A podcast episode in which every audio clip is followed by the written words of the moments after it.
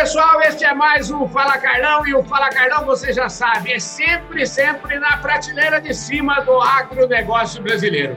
E nesta segunda-feira, quem me acompanha lá no Domingão do Carlão já sabe que o meu convidado é o Arnaldo Correia.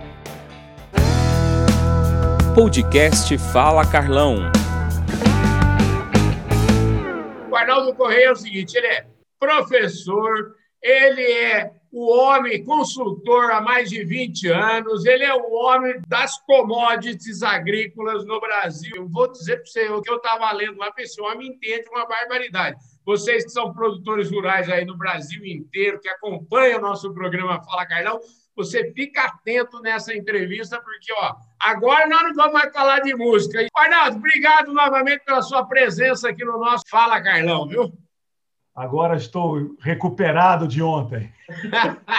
que conversa boa, hein, rapaz? Foi bom demais. Aliás, a gente tem sempre tido aqui ótimas conversas. Eu sempre falo o seguinte: que se eu tivesse pedido para Deus uma lista de gente da prateleira de cima para eu entrevistar, eu não teria coragem de pedir tanto, viu? Você já faz parte dessa lista aqui, viu, Arnaldo? Obrigado, viu? Obrigado. Arnaldo, ontem você contou toda a sua história, falou da sua vida. Quem acompanhou sabe que esse homem começou na Cargill, não, ele começou na Anderson Clayton, depois Cargill. Como é que foi a sua carreira aí depois da Cargill? Me conta aqui, Arnaldo. Depois que eu voltei dos Estados Unidos, depois que eu voltei da Europa, desculpe, tendo trabalhado para a Cargill, uhum. eu acabei ficando mais um ano aqui em Santos com eles, e aí fui para uma outra empresa chamada Esteve Irmãos, que hoje é o, é o grupo EISA, né? e que continua no café, um nome muito forte, e também eh, no açúcar. Fiquei quatro anos com ele. E aí eu fui convidado para abrir uma corretora que estava vindo para o Brasil, do grupo Société Générale, chamada FIMAT. Corretora muito conhecida, uma empresa francesa muito conhecida. O objetivo era montar uma equipe de corretores de commodities e o Brasil estava crescendo muito nesse momento. Estamos falando aqui de 1994, tá? para ter uma ideia. Eu montei o time de commodities e tudo mais, e nove meses depois fui abordado por um headhunter, inclusive da empresa aqui do, do Jeffrey, mas o Jeffrey não estava lá nessa época. O cara falou assim: ah, tem uma empresa aqui que está precisando de um profissional do teu perfil, etc, etc, tal. Eles querem operar nos mercados futuros, tal. E eu não posso dizer o nome, cara, eu não posso dizer o nome, mas é uma empresa que está na área de açúcar e café. Pô, naquela época não dava você era pegar na hora. Quem é que estava em café e açúcar? Copersucar. É porque ela tinha União, então não sabe nem dizer qual era o nome, né? Aí acabei indo para a Copersucar. Foi aí que eu conheci o João Guilherme Sabinomento, um cara espetacular, uma figura humana extraordinária. E foi muito gostoso, porque pela Copersuca o objetivo era uh, modernizar a empresa na abordagem uh, junto ao mercado de rede e tudo mais, né? que era uma coisa que estava iniciando. A gente não pode esquecer que, quando o Collor assumiu, ele acabou com o IAA, que era o responsável pela comercialização de todo o açúcar do Brasil. As usinas elas não tinham esse lado comercial, elas tinham apenas o lado industrial e agrícola, não se importavam com isso, porque todo o açúcar acabava sendo comercializado pelo IAA. Com o término do IAA, que foi uma, a melhor coisa que o Collor fez na vida, as empresas tiveram elas próprias que tocarem o lado comercial. E aí que eu me incluo quando a Copersucar começou a prestar atenção para esse lado do mercado. E foi uma experiência muito gratificante. Né? E pela Copersucar, até por razão de ofício, eu tive que viajar pelo mundo todo. Então, eu conheço vários países da África. Eu ia lá para tentar vender açúcar e tudo mais.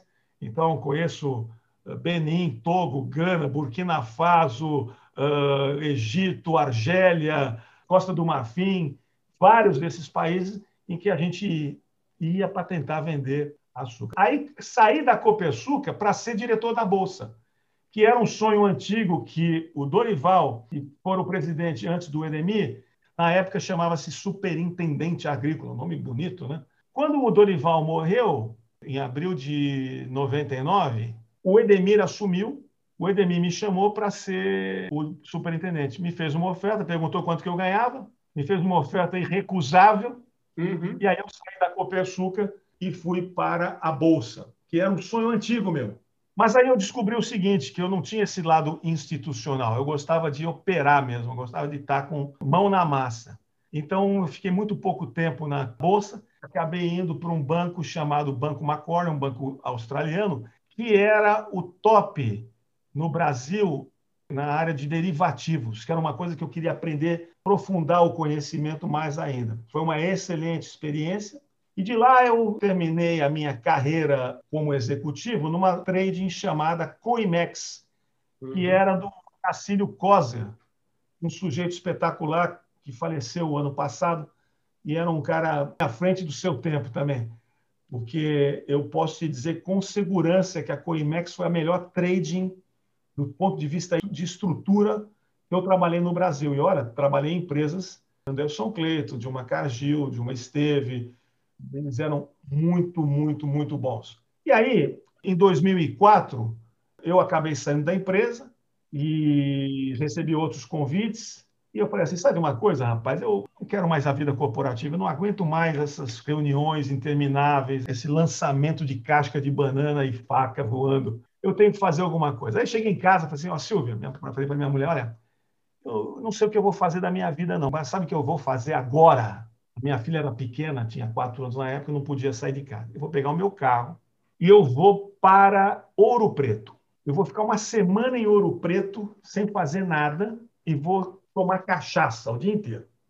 Tinha uma cachaçaria em, Ouro Preto, Carlão, tinha as melhores cachaças que você podia imaginar. Tinha mais de 300 cachaças.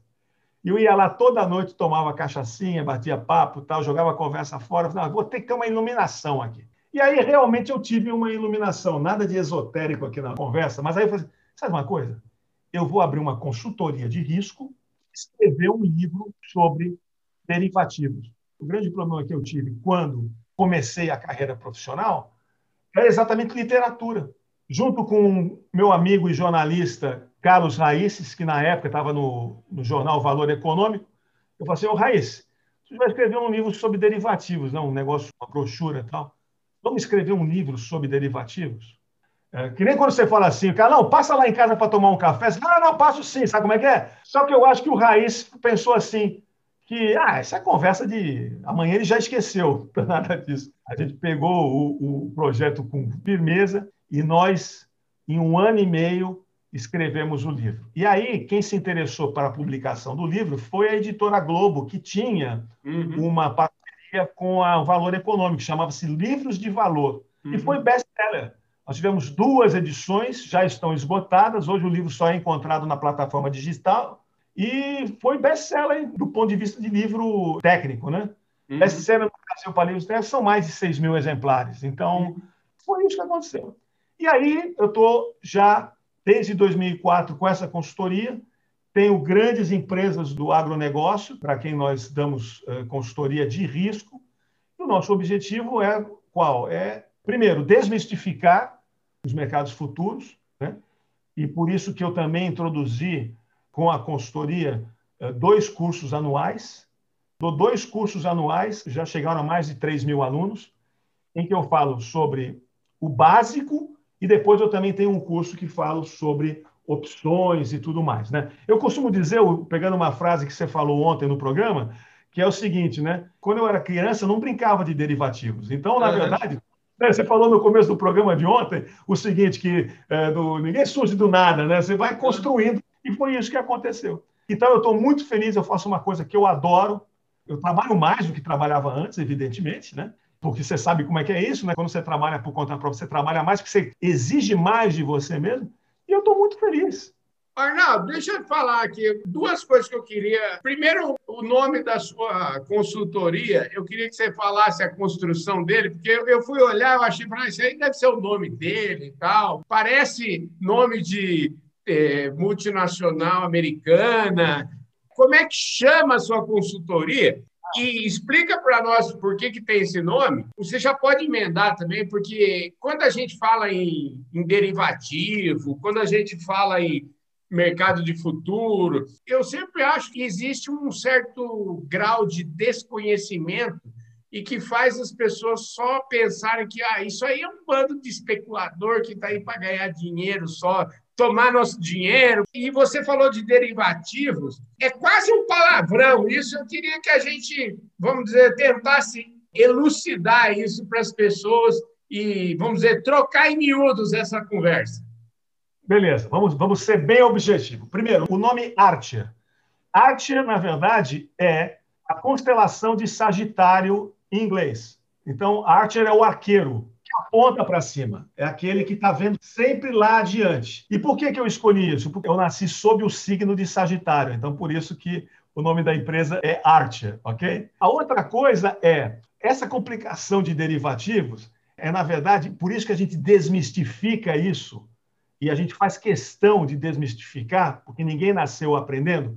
Uhum. Eu vou usar uma frase de um aluno meu que eu achei fantástico. Eu, eu não sei se a frase é dele, mas ele falou isso numa aula presencial, porque antes os nossos cursos eram todos presenciais, agora eles estão online. Uhum. Mas ele falou uma coisa espetacular, porque depois que a gente terminou a aula, no último dia, são três dias de oito horas, né, no presencial, ele quis dar um depoimento, ele falou assim, Arnaldo, antes eu não sabia o que eu não sabia, agora eu já sei o que eu não sei. Ela é uma frase profunda, porque você desconhece o que você não sabe, você não tem responsabilidade. Uhum. Quando você conhecer aquilo que você não sabe, sua responsabilidade é maior. Ou seja, do ponto de vista da empresa, quando você já sabe quais são os riscos que você corre e você já tem eh, acesso ou conhecimento aos instrumentos que você pode lançar a mão para dinimir, eh, mitigar, melhor dizendo, esse risco, então a tua responsabilidade aumenta. Né? E a questão dos derivativos, eu vou usar aqui uma frase do Myron Scholes, que foi o prêmio Nobel em 97, por ter, junto com o Robert Merton e o Fisher Black, eh, construído a fórmula do Black Scholes que todo mundo usa no mercado para a precificação do preço justo de uma opção, ele falou uma frase muito interessante quando perguntaram para ele o que, que era derivativos. Ele falou assim: olha, derivativos são instrumentos financeiros em que eu transfiro o risco sem a necessidade de transferir recursos. Fantástico, né? Você imagina uma empresa de alimentos que tem na composição do seu alimento o flocos de milho lá, que é o milho, óleo de soja e açúcar. Né? Uhum são três commodities que vão se, uh, sofrer flutuação de preço no momento em que ela, essa empresa, fecha uma grande venda para uma cadeia de supermercados para poder suprir aquele focos de milho, até o momento em que ela vai adquirir aquele produto. Então, o que, que essa empresa faz? Ela vai no mercado futuro e ela vai comprar contratos futuros dessas três commodities que compõem esse seu produto com a finalidade de ou travar o seu risco, travar o seu lucro, ou com a finalidade de já estabelecer com bastante antecipação o preço máximo da matéria-prima que ela vai ter que comprar para poder entregar aquele produto industrializado para a rede de supermercado que ela se comprometeu. O derivativo está no nosso dia a dia. Ah, mas isso daí eu nunca fiz. Claro que você fez derivativo. Você quer ver um derivativo que você fez? O seguro de automóvel é a compra de um seguro que te dá o direito de vender o teu automóvel a um preço de mercado se acontecer um sinistro. Então, você comprou ali uma opção de venda. Posso fazer isso com a soja, posso fazer isso com milho, posso fazer isso com café, posso fazer isso com açúcar, com suco de laranja, enfim, com várias outras commodities. O objetivo é sempre esse, desmistificar. E o Brasil cresceu bastante na utilização dessas ferramentas. É interessante isso. Eu estava falando ontem com um assessor de investimentos que me atende aqui, e ele falou assim: oh, você precisa dessas suas ações aí, você comprou, você é investidor de longo prazo, aluga esses trem aí. Eu falei: ó, oh, legal, não sabia que podia alugar. Aí eu fiquei pensando, ah, por que, que alguém vai alugar minhas ações? Ah, o cara aposta que vai baixar o preço e está alugando suas ações. Mas eu falei, mas como? Da mesma forma que se eu sou um comprador de uma ação qualquer no longo prazo, eu estou apostando que aquilo vai subir, não é isso, Arnaldo? O exemplo é espetacular. Eu dou, inclusive, esse exemplo nas aulas. Porque, olha só, por que, que alguém aluga ação? É o seguinte, eu sou um, sei lá, um especulador que acho que vai que a ação da empresa XPTO vai cair, por alguma razão. Então, o que, que eu faço? Vou na bolsa e vendo, sei lá, um milhão daquelas ações. Uhum. Só que eu não tenho aquelas ações. Quando eu não tenho aquelas ações, a bolsa não deixa você vender a descoberto. Você vai ter que, no mercado, alugar essas ações. Então, ela vai pegar de alguém que disponibilizou para alugar, no caso você, vai uhum. pegar as tuas ações, vai alocar para esse cara. E esse cara vai te pagar um aluguel. Esse aluguel vai variar dependendo da procura que o mercado tem por aquela ação. Ou seja, se você acha que uma empresa vai cair, todo mundo vai querer vender aquela ação a descoberto. Consequentemente, o preço do aluguel dessa ação vai subir. Uhum. Entendeu? O que acontece? Se o mercado cair, esse camarada recompra as ações e te devolve a ação alugada. E se o mercado subir, não aconteceu nada. Ele vai eh, simplesmente fazer a mesma transação. Você nem quer saber se o cara está pegando a tua ação, para qual o objetivo. Mas só que a razão pela qual existe o aluguel é porque eu não posso vender uma ação que eu não tenho. Então, eu posso vender e imediatamente a bolsa aluga. Por quê? Porque se eu vendi, alguém comprou, então eu tenho que entregar para o cara. Depois eu vou ter que comprar de novo a ação e te devolver, entendeu? Falando em commodity, falando em toda essa história aqui de derivativo, é, você acha que essa conversa é uma coisa que me lembra de, vamos dizer assim, você acabou de falar o exemplo do seguro, né? Isso tem tudo a ver com seguro e tem tudo a ver com o sujeito saber o custo da operação dele e falar assim: não, isso aqui já é suficiente para pagar minhas contas, suficiente para eu ter meu lucro. E é isso que está na raiz dessa história de derivativos e commodities, etc. Exatamente. Isso que está na raiz, meu. É desse jeito que tem que ser. E, lamentavelmente, a gente tem pouca disseminação de conhecimento. Esse tem sido o nosso objetivo principal na arte, de levar o conhecimento ao produtor. Eu tenho muitos produtores que fizeram curso comigo. Muitos. Pessoa física mesmo. Claro que a maior parte é de empresas mesmo que vão fazer o curso. Mas eu tenho muitos produtores que fazem isso. Né? E o produtor, ele. Primeiro, você falou uma coisa que é essencial. Qual é o meu custo de produção? Uhum. Quanto eu ter de rentabilidade? E é isso que eu sempre falo para as empresas. Olha, eu tenho um produto que me custa 100. Tá bom, o que você quer de EBITDA para a sua empresa? Você quer 20%, 30%? O que, que você quer? Ah, eu quero tanto. Tá bom. Então significa que quando bater tal nível, nós vamos começar a fixar. É isso? É. Aí quando bate tal nível, o produtor sempre acha que vai subir mais. Eu acho que o que falta, Carlão, é disciplina. E para você usar o mercado de derivativos com o intuito de se proteger, você precisa ter disciplina. Como diz, disciplina é liberdade, né? Como diz a música, né? Exatamente. Arnaldo, mais uma vez eu queria te agradecer aqui. Obrigado pela sua presença aqui no nosso Fala Carlão, viu? Carlão, muito obrigado. Foi um prazer. E agora é uma promessa que eu vou te visitar, hein? Ó, é o seguinte, você fala para dona Silvia aí que você vai conhecer um cara que mora numa fazenda, que mora num sítio, Ó, deixa eu te falar duas coisas aí, para quem me acompanha sabe, ó. Eu tenho 55 anos, vou fazer 56 agora. Até os 53, eu nunca tinha tido um cachorro na vida. Hoje nós temos sete aqui, tá certo? Então, até a pandemia também, eu dormia cada noite numa cama diferente. Hoje eu estou aqui já bem acomodado, tranquilamente. E eu aprendi, depois de 55 anos, eu descobri que eu não sabia andar de bicicleta, porque eu tinha caído um tombo quando eu tinha 10, 11 anos de idade. Nunca mais tentei. Aí eu fui descobrir, aos 55 eu não sabia. Não sabia até 45 dias atrás. Aprendi a andar de bicicleta, comprei uma bike e hoje eu sou fã de mountain bike, viu, Arnaldo? Não acredito. É verdade. Eu comprei uma bike show de bola e, ó, sábado passado eu andei 75 quilômetros aqui pelas estradinhas de terra aqui da minha região, viu? Sem nenhum arranhão. Sem nenhum arranhão. Então é o seguinte: você vem para cá, vamos tratar de aprender a andar de bike, ou então você traz o seu triciclo aí e vamos andar de bike junto aqui, tá bom? Pessoal, esse foi mais um Fala Carlão, sempre na prateleira de cima do agronegócio brasileiro. Eu tive a honra de receber aqui o Arnaldo Correia, que é um especialista em commodities, um cara que abriu aqui, ó, vocês acompanharam ontem no Domingão, acompanhando hoje no Fala Carlão. Show de bola. Arnaldo, um beijo para você, muito obrigado, meu querido. Muito obrigado, até a próxima. Eu vejo todos vocês no nosso próximo programa. Valeu, gente. Fui.